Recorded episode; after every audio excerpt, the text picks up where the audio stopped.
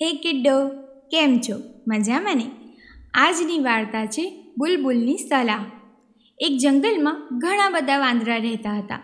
આખો દિવસ આ દાળથી પેલી દાળ, આ ઝાડથી પેલું ઝાડ. બસ કૂદાકૂદ કરે. મીઠા મીઠા ફળ ખાય, ખાટી ખાટી આમલી ખાય. આમ તો એમને બધી વાતે સુખ હતું, પણ એક વાતનું બહુ મોટું દુઃખ. શિયાળો આવે એટલે ઠંડીમાં ઠરી જાય, દુઃખી દુઃખી થઈ જાય. ઘર બનાવતા તો તેઓ શીખેલા જ નહીં. વળી શિયાળામાં તો ઝાડપાન પણ ખરી જાય, એટલે એની પણ હૂંફ ઘટી જાય. એકવાર માગસર મહિનો ચાલે. કુદરત કોપી અને ભયાનક ઠંડી શરૂ થઈ. તેમાં પડ્યો કમોસમી વરસાદ. ઉપરથી સનસન કરતો ઠંડો પવન. વાંદરા તો તોબા પોકારી ગયા. ભીજાઈ ગયેલા એટલે ઠંડી વધારે લાગવા માંડી. બધાના તો દાંત કકડવા લાગ્યા. બધા વાંદરા ઠંડીથી બચવાનો ઉપાય શોધવા લાગ્યા. ત્યાં એક વાંદરાની નજર ચણોઠી પર પડી. તેણે કહ્યું, આ આગના ટુકડા લાગે છે. એને ભેગા કરીએ, પછી એનું તાપણું કરીશું એટલે ઠંડી ઉડી જશે.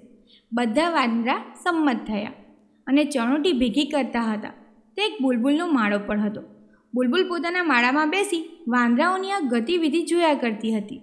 તેને થયું, આ મૂરખ વાંદરાઓને એટલી અક્કલ નથી કે આ ચણોઠી છે, કંઈ આગ નથી. તેની ઠંડી ઓછી થશે નહીં. લાવ હું તેઓને સમજાવું.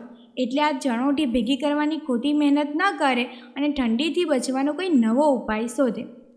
બુલબુલ એક વાંદરાને કહ્યું, ભાઈ, આ તો ચણોઠી છે, કંઈ આગ નથી. તમે ખોટી એને ભેગી કરવાની મહેનત કરો છો. એનાથી તમને ઠંડી સામે કોઈ રક્ષણ મળવાનું નથી. તો વાંદરાએ ગુસ્સા થઈને દાંત્યું કરતાં કહ્યું, એ લપિયા, તું તારે ચૂપ રહે. તને અક્કલ છે એ અમને ખબર છે. અમારા કામમાં માથું ન માર. એટલે બુલબુલે કહ્યું, અમે આટલા નાના નાના પક્ષી છીએ, છતાં માળો બનાવી એમાં રહીએ છીએ. જ્યારે તમે તો આટલા મોટા છો, તમને ભગવાને બે હાથ આપ્યા છે, અક્કલ આપી છે, તો તમે તમારું ઘર કેમ નથી બનાવી લેતા? ઘર હોય તો ઠંડી ઓછી લાગે. હવે વાંદરાઓનું મગજ છટકી ગયું. આટલું વેટનું બુલબુલ અમને સલાહ આપે? ખલ્લાસ. વાંદરાઓએ તો ઝપા મારી બુલબુલને પકડી લીધું અને પીખી મરડીને નીચે ફેંકી દીધું.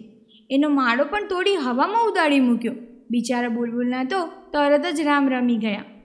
તો મિત્રો, મૂર્ખાઓને કદી સલાહ સૂચન આપવું નહીં નહીં તો તેઓ આપણો જ વિરોધ કરશે અને આપણને જ નુકસાન પહોંચાડશે.